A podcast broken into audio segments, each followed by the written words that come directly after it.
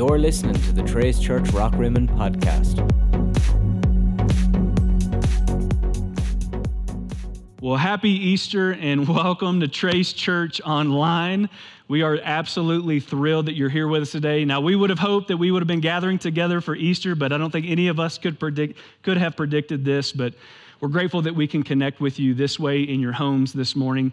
And so, once again, happy Easter. Hey, my name's Aaron. I'm the lead pastor here. If you're new to Trace, we'd love to know who you are. All you have to do is to write in the, the post that you're watching right now, whether YouTube or Facebook, uh, just write uh, new to Trace, hashtag new to Trace, and we'd love to reach out to you and say hi and answer any questions that you might have.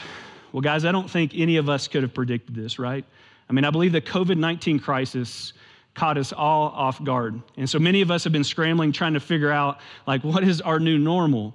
And I think in the process of scrambling trying to figure out like how do we adjust and how we figure out our new normal, it's possible that we started to focus on the problem. And I'm not saying we shouldn't focus on the problem. I mean, this problem is in front of all of us. All of us have to figure out like how do we navigate all the change that's coming at us? How do we figure out what our new normal is? And so yes, we need to to adjust to the problem, but I don't think that we should live there.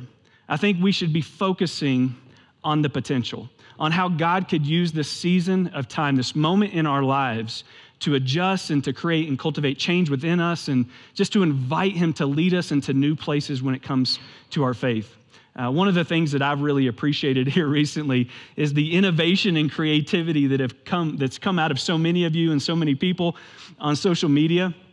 I have laughed more out loud over the last couple of weeks just reading these memes than I can ever remember laughing in the past. And so I wanted to share with you really quick my top 10 when it comes to the memes that I've seen online, beginning with this one. Yes, social distancing world champion, right? Makes a lot of sense. How about this one? I thought this was really cute. Anyone else feel like life is being written by a fourth grader right now? Uh, and there was this virus and everyone was scared and then and then the world ran out of toilet paper yeah and then and then there was no school for like a month and then it snowed and that's like pretty close to what we've experienced. How about this one? Chuck norris has been exposed to the coronavirus. The coronavirus is now in a 14 day quarantine you got to love the chuck jokes when you catch your kids eating a family sized bag of tortilla chips for breakfast but then you realize you know what i don't, I don't have to cook go for it i'm to allow it how about this one? Yeah, it's the new Easter bag, right? It's the new Easter basket. Maybe some of you like, I would love to get that for Easter this year. What about this And This was creative, not really a meme, but very creative, right? Instead of trying to grow a plant, somebody's trying to grow some toilet paper. That was creative. I love this one. Saw my neighbor Tammy out early this morning scraping my kid is a terrific student sticker off her minivan. Guess the first week of homeschooling didn't go so well. Hopefully that's not the same as your experience. Now, I debated on whether or not to put this one up because I know it's bad. I get it, it's bad. But for all the kids watching right now, I think they would really appreciate this. What about this? Very creative. 2020 Olympics. I don't know about you, but I'm like mourning over the fact that we're not going to have the Olympics, but I thought this was creative. Uh, all my Cowboy Dallas fans out there, coronavirus tip. Yeah, just wear a Dallas Cowboy jersey. You won't catch anything that's good. That's good right there. And this is my favorite one. A lot of you won't get this, but for all my Kentucky fans out there, if COVID 19 was a person, yeah, Laettner, you got to love that. You got to love that. But you know what has caught my attention the most? I mean, those things are funny and we get to laugh at them, but you know what's caught my attention the most? It's how this crisis is opening up opportunities to invite people into the presence of God. I've seen pastors invited to pray on mainstream news networks. I'm watching secular companies and businesses send emails with Bible verses encouraging their staff during this time. I'm watching kids, mine included, that are taking the time to get some chalk and go and write out Bible verses on the sidewalk to encourage people as they take their evening walk. I'm watching entire churches, entire churches show up at hospitals and blaring worship music to encourage the doctors and the nurses, and sometimes even watching the doctors and nurses worship from the rooftop. It's amazing. Guys, it's amazing how we will make room for God when things feel out of our control. It's amazing how people and businesses and governments and hospitals will make room for God when things feel so uncertain. A statement that we make uh, a lot around here at Trace goes something like this Most of us are like the rest of us. And the reason we believe that that statement is worth repeating is because it reminds us oftentimes that we're not in this struggle alone. the struggle of life, the struggle of temptation, the struggle of brokenness, the struggle of sins. For some of us, the struggle of parenting. And now for the struggle that we find ourselves in with this virus. And something happens, I think, when we are able to identify with other people in a similar struggle. I believe it raises our empathy. One of the things that I'm watching happen that I feel like God is using right now is how we have taken this moment in time to start to think about others in a way that we haven't been thinking of them. I mean, you're, you're like me probably. So many of us live at a pace in our life that we don't focus on what's happening in other people's lives, even people that we love. But now, since we've kind of been like we've been told to stop, we've been told to stay in our homes, it's given us this kind of recipe where it's like we have this similar struggle over here and this momentary pause to the chaotic pace of our lives. And when these two have been put together, it's like it's elevated thoughtfulness within us. It's elevated this sense and um, sentiment inside of us to want to check in on other people to see how they're doing. And I don't know about you, but I've gotten a few phone calls over the last couple of weeks where somebody's checked in on me and they just wanted to see, like, hey, man, how are you doing? And if most of us are like the rest of us, then you're probably like me. Like, when somebody thinks of me, I feel valued. And my hope is that's been your experience as well. But just in case, listen to me, just in case it's not been your experience, if nobody hasn't checked in on you, I personally would love to do that this week. I mean that. All you need to do is like let us know who you are in this post, or if you want to email me, I'll show you my email a little bit later, aaron.pennington at tracechurch.com. If you want to let me know who you are, I will personally follow up with, with you this week just to check in and see how you're doing and see if there's any way that I can be praying for you because everyone, listen to me, everyone needs to feel thought of. I believe a part of God's creation of us is not just to be known, but to know others, to know others and to be known by others. One of the things that we've done here at Trace Church is we put signs around our church that say that we thought of you. And we've thought about, like, hey, what are, what are the things that potentially people will forget when they come here that we can provide for them just to let them know that we've thought of them? So, whether it's diapers for your kids or snacks for a hangry kid, or maybe you forgot to put on some deodorant, or maybe you forgot to brush your teeth and we offer mints, whatever it may be, we just want you to know that we thought of you. And my hope is that we're going to be able to open up the doors here soon and you're going to be able to come, maybe for the first time to trace, and you can actually see these signs for yourself. Do you know what Easter is? Easter, to a great extent, is God thinking of you. You see, when God sent his son Jesus to a cross, do you know that he had you in mind? Like he literally, he, he literally had you in mind. He actually thought of you when he sent Jesus to a cross to die for our sins. And sometimes what I think we all have the potential to do is we don't make this personal right? When we read verses like, For God so loved the world, like the world that He gave His one and only Son, and that Jesus died for the sins of all mankind, and these kind of big, huge, broad statements that it potentially causes us to not make this personal, to not remember that Jesus actually thought of you when He went to a cross. Out of the billions of people who will walk this earth before Jesus comes back, God thought of you personally when he sent Jesus to die on a cross. And if you fail to make this personal, listen to me. If you fail to make this personal, you will miss how deep the Father's love is for you personally. And so, just in case you need to be reminded this morning, can I remind you that God knows you personally? He knows every hair on your head. He knew you before He created you in your mother's womb. Nothing in all creation is hidden from God. Everything is naked and exposed before his eyes. And then in Psalm 139, we read this Oh Lord, you have examined my heart and you know everything about me. He knows you. He knows you. You know when I sit down or stand up. You know my thoughts even when I'm far away. You see me when I travel and when I rest at home. You, you know everything that I do. You know what I'm going to say even before I say it, Lord. You go before me and you follow me. You place your hand of blessing on my head. Such knowledge is too wonderful for me, too great for me to understand. God knows you. And because He knows you, that means He also knows all your hurts, all your habits, and all your hangups. And for some of you, He even knows that you're potentially trying to hide those from other people, but you can't hide them from Him.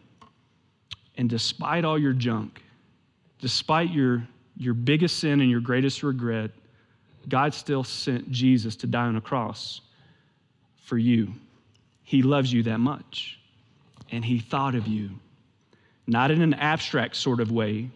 He thought of you in a very real way. Every sin that Jesus bore on the cross, it had a name attached to it. And I can assure you that our sin, your sin and mine, was very real to him. Real thoughts and attitudes and words and actions. It was real anger and lust and evil and sometimes even murder.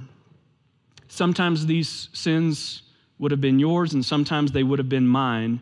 But can I remind us this morning that he wears the scars for all of them? For every sin that we've ever committed, Jesus took it on his shoulders and went to a cross with it, and now he wears the scars for every one of our mistakes. I think John Piper actually captured this personal perspective of wanting to own what Jesus did for you on the cross in his book, 50 Reasons Jesus Came to Die. He says this The death of Christ is not only the demonstration of God's love, it is also the supreme expression of Christ's own love for all who receive it as their treasure. The early witnesses who suffered most for being Christians, they were captured by this fact. Christ loved me, and he gave himself for me. You see, they took the self giving act of Christ's sacrifice very personally. They said, He loved me, He gave Himself for me. Surely this is the way that we should hear about the sufferings and death of Christ, that they have to do with me and with you. They are about Christ's love for me personally it is my sin that cuts me off from God, not sin in general. It is my hard heartedness and spiritual numbness that demean the worth of Christ. Friends, it is because, listen to me, it is because Jesus died in your place that the cross was incredibly personal to him. And it should be incredibly personal to you because God made Christ, who had never sinned, to be the offering for our sins so that we could be made right with God through Christ.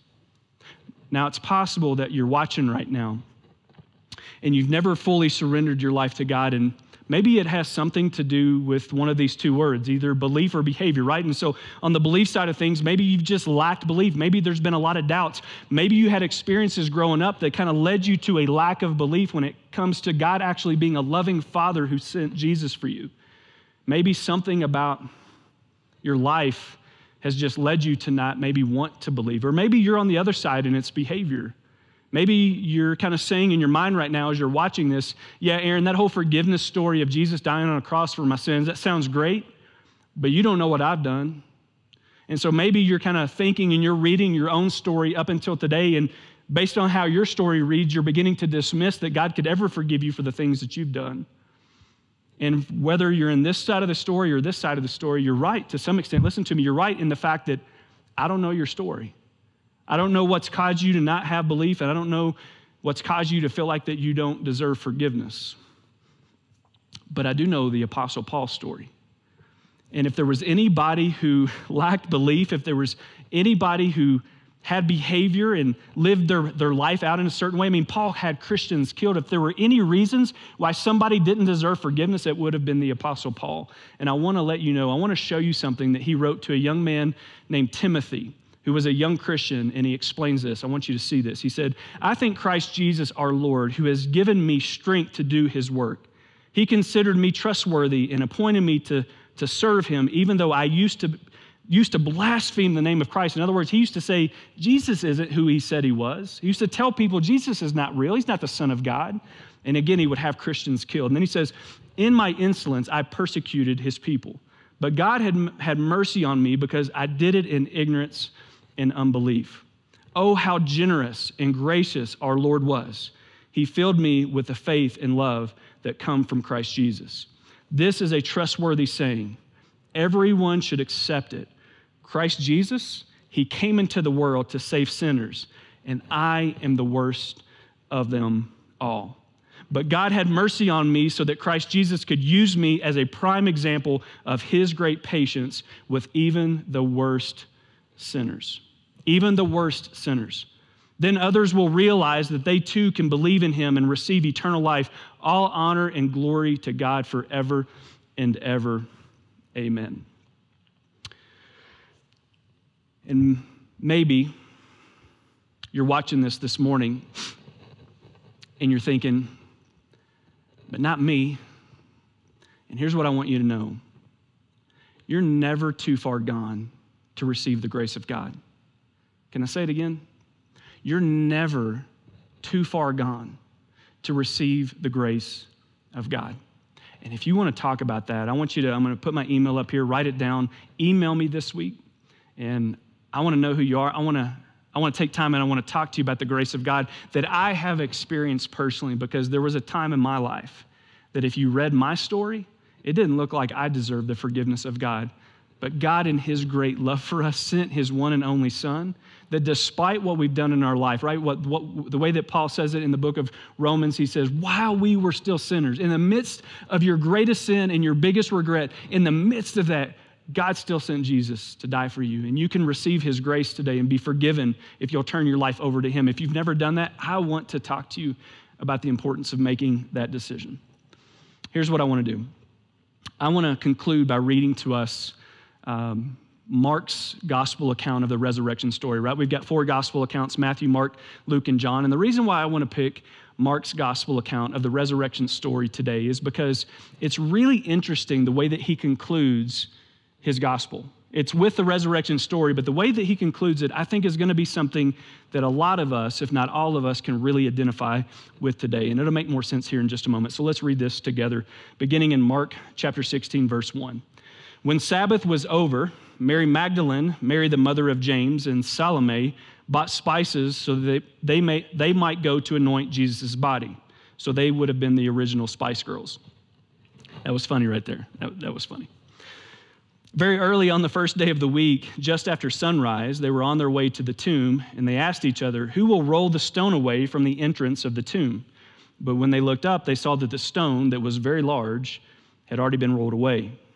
As they entered the tomb, they saw a young man dressed in a white robe sitting on the right side, and they were alarmed. He said, Don't be alarmed. You're looking for Jesus the Nazarene who was crucified. He has risen. He is not here see the place where they laid him, but go and tell his disciples and Peter. Now, it's interesting that he said his disciples and Peter, because we know that Peter was one of his disciples. And so people have asked, well, why did, why did they, they separate Peter in this particular context from the other disciples? And here's the way that I would say it the one who hurt Jesus the most is the one who was being, being singled out for the most redemption. Hold on to that because maybe that's something that you need to hear today. Listen to me. The one who hurt Jesus the most is the one who is being singled out for the most redemption. Remember, Peter denied Jesus three times. He's going ahead of you into Galilee. There you will see him just as he told you. Trembling and bewildered, the women went out and fled from the tomb. They said nothing to anyone because they were afraid. Now, in your Bibles, you're probably going to see a footnote that says that this is how the Gospel of Mark was concluded in the earliest of manuscripts, but later there were some scribes who added to Mark's Gospel. And I think anytime scribes added something a little bit later, I'm not saying that we shouldn't still look to it as God's holy word, but I think we need to treat it with kids' gloves. And so let's just take Mark's account in his Gospel from the earliest of manuscripts. In other words, this is how Mark concludes his Gospel. And like he says, yeah, Jesus has been resurrected and he's going to come back and appear to you disciples later. But he leaves us with like the biggest cliffhanger ever. It's like, well, what happens next? Like, what are we going to do next? What's Jesus going to do next? You can't leave us there, Mark. Come on, man. You can't leave us there. And the reason why I wanted to use this particular gospel account is because I think that's where a lot of us are today, isn't it? I mean, we know that God loves us and he sent Jesus to die for us. But we're kind of in this hurry up and wait kind of stage in our life. And we keep thinking to ourselves, like, God, I believe in you. God, I know you love me, but what's next? Like, what do we do now, God? What do we do next? And we're kind of just in this waiting period. And I want to be clear about something. I don't have all the answers, but I do have some. I know that Jesus thought of you when he went to a cross with your sin. I know he was willing to die in your place because he loves you that much. I know that Jesus is not in a tomb anymore, just like the angel said, but now if you will confess your sins and you will hand your life over to him, allow him to be the leader and Lord of your life, not only will he forgive you, regardless of how your story reads up until today, but he'll actually come and take residence in your life through the power of the Holy Spirit. And if the Holy Spirit lives in you, ready? God is already working out what you are worried about. God is already working out what you have been worrying about. You see, God does some of his best work in a crisis. We could argue that God did some of his best work in three days with the death, burial, and resurrection of Jesus. And so, if God can do some of his best work in three days, imagine what he can do in your life and in my life over the next three weeks. Yes, maybe the circumstances of our life are not ideal. But let's not just focus on the problem, let's focus on the potential. A young lady in our church uh, about a week and a half ago decided that she was going to focus on the potential of this opportunity. And so she went and she decided she was going to buy flowers for every young woman, every, every woman, every girl in her small group. And I've said this before we can't help everyone, but we can help someone, right? And so she decided she was going to leverage her influence and make someone else's story better that day. And so she got some flowers and she took them to every single girl in her small group's front porch. She just dropped them off on the front porch and then she got away. It's amazing how a small act of kindness can carry with it great love. Can I say it again? It's amazing how just a small act of kindness can carry with it great love. Let's not just focus on the problem Let's focus on the potential. Let me close with this.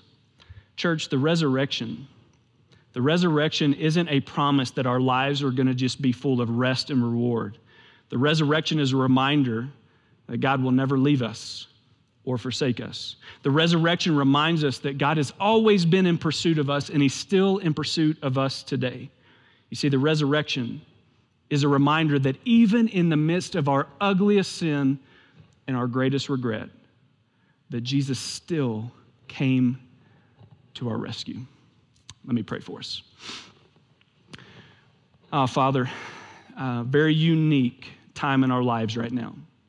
Father, I don't think any of us could have ever predicted that this is how we would be celebrating Easter, but here we are, and it doesn't change anything about the truth that the tomb is still empty. It doesn't change anything about how much you love us, that you truly sent Jesus. Just, you sent him just for us, God, that we need to make this personal. The Easter story, yes, it is for the world, it is for all mankind, for those that will believe in Jesus, but God, would you help us today to make it personal, that you thought of us, that you had us in mind when you sent Jesus to that cross. And every one of our mistakes, Every one of our sins is now a scar that Jesus wears. Father, I pray that you would give us a posture this morning of repentance. God, I pray that you would give us a posture of wanting to surrender to you every aspect of our life. And Lord, that as we move into the future of these coming weeks that are still so uncertain, that we would make sure that it's you that's guiding us, as we talked about a few weeks ago, that you're our shepherd, not fear, not anxiety, not insecurity, not doubt but that you're our shepherd because we know you're going to guide us where we need to go. We love you, God. We pray this in Jesus' name. Amen. Well, I want to um, enter into a time of response right now, and hopefully you picked up your bag and we're able to get a communion cup, then you can celebrate communion with us. If not, feel free to grab whatever you have uh, in your kitchen. Uh, this is something we do as followers of Jesus. And so, if you've made that commitment, uh, we want to celebrate with the Lord's Supper right now. But I want to tell you a story really quick that I think will elevate what we're about to do together. Um, not in the very beginning, after you know, after Passover happened and you know the Exodus story. Later, you know, they had these Passover meals, and sometime between the original Passover and when Jesus came, they implemented something into the Passover feast called the afikomen. And the afikomen was a piece of unleavened bread that they would take and they would wrap in linen cloth, and then they would hide it somewhere in the room and let the kids look for it. And then after the Passover was over, they would bring the afikomen out and they would celebrate uh, the coming of the Messiah with the afikomen. That was what it represented. It was kind of being hidden to them, right? This idea that the Messiah and when he's going to come is hidden and then they would bring the afikomen, this piece of unleavened bread, out to be reminded that the Messiah was going to come and to rescue them, to save them from their sin.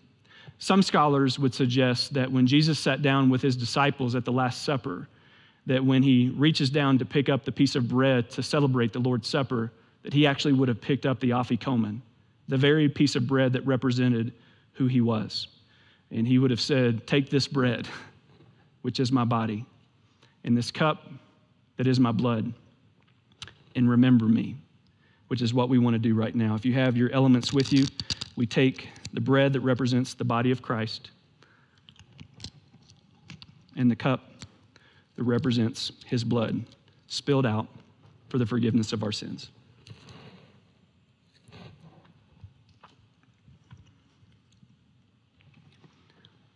Father, we thank you for this,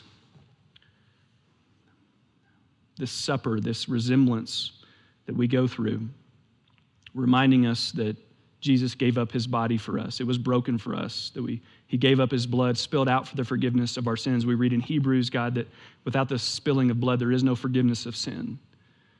And Father, we take these elements this morning and we're reminded of how important the resurrecting Lord is, the resurrection story is that Jesus really did go to a cross. It's not just a story that we tell in Sunday school. It's not just a story that we tell to make ourselves feel better, but God, this truly is a moment in history that happened. And because it happened, and because you thought of us, that if we'll hand our lives over to your son Jesus, we can now be forgiven and have eternal life. And one day we will get to be face to face with him in glory. God, we thank you for this opportunity to be reminded of how much you loved us. And we pray this in Jesus' name. Amen.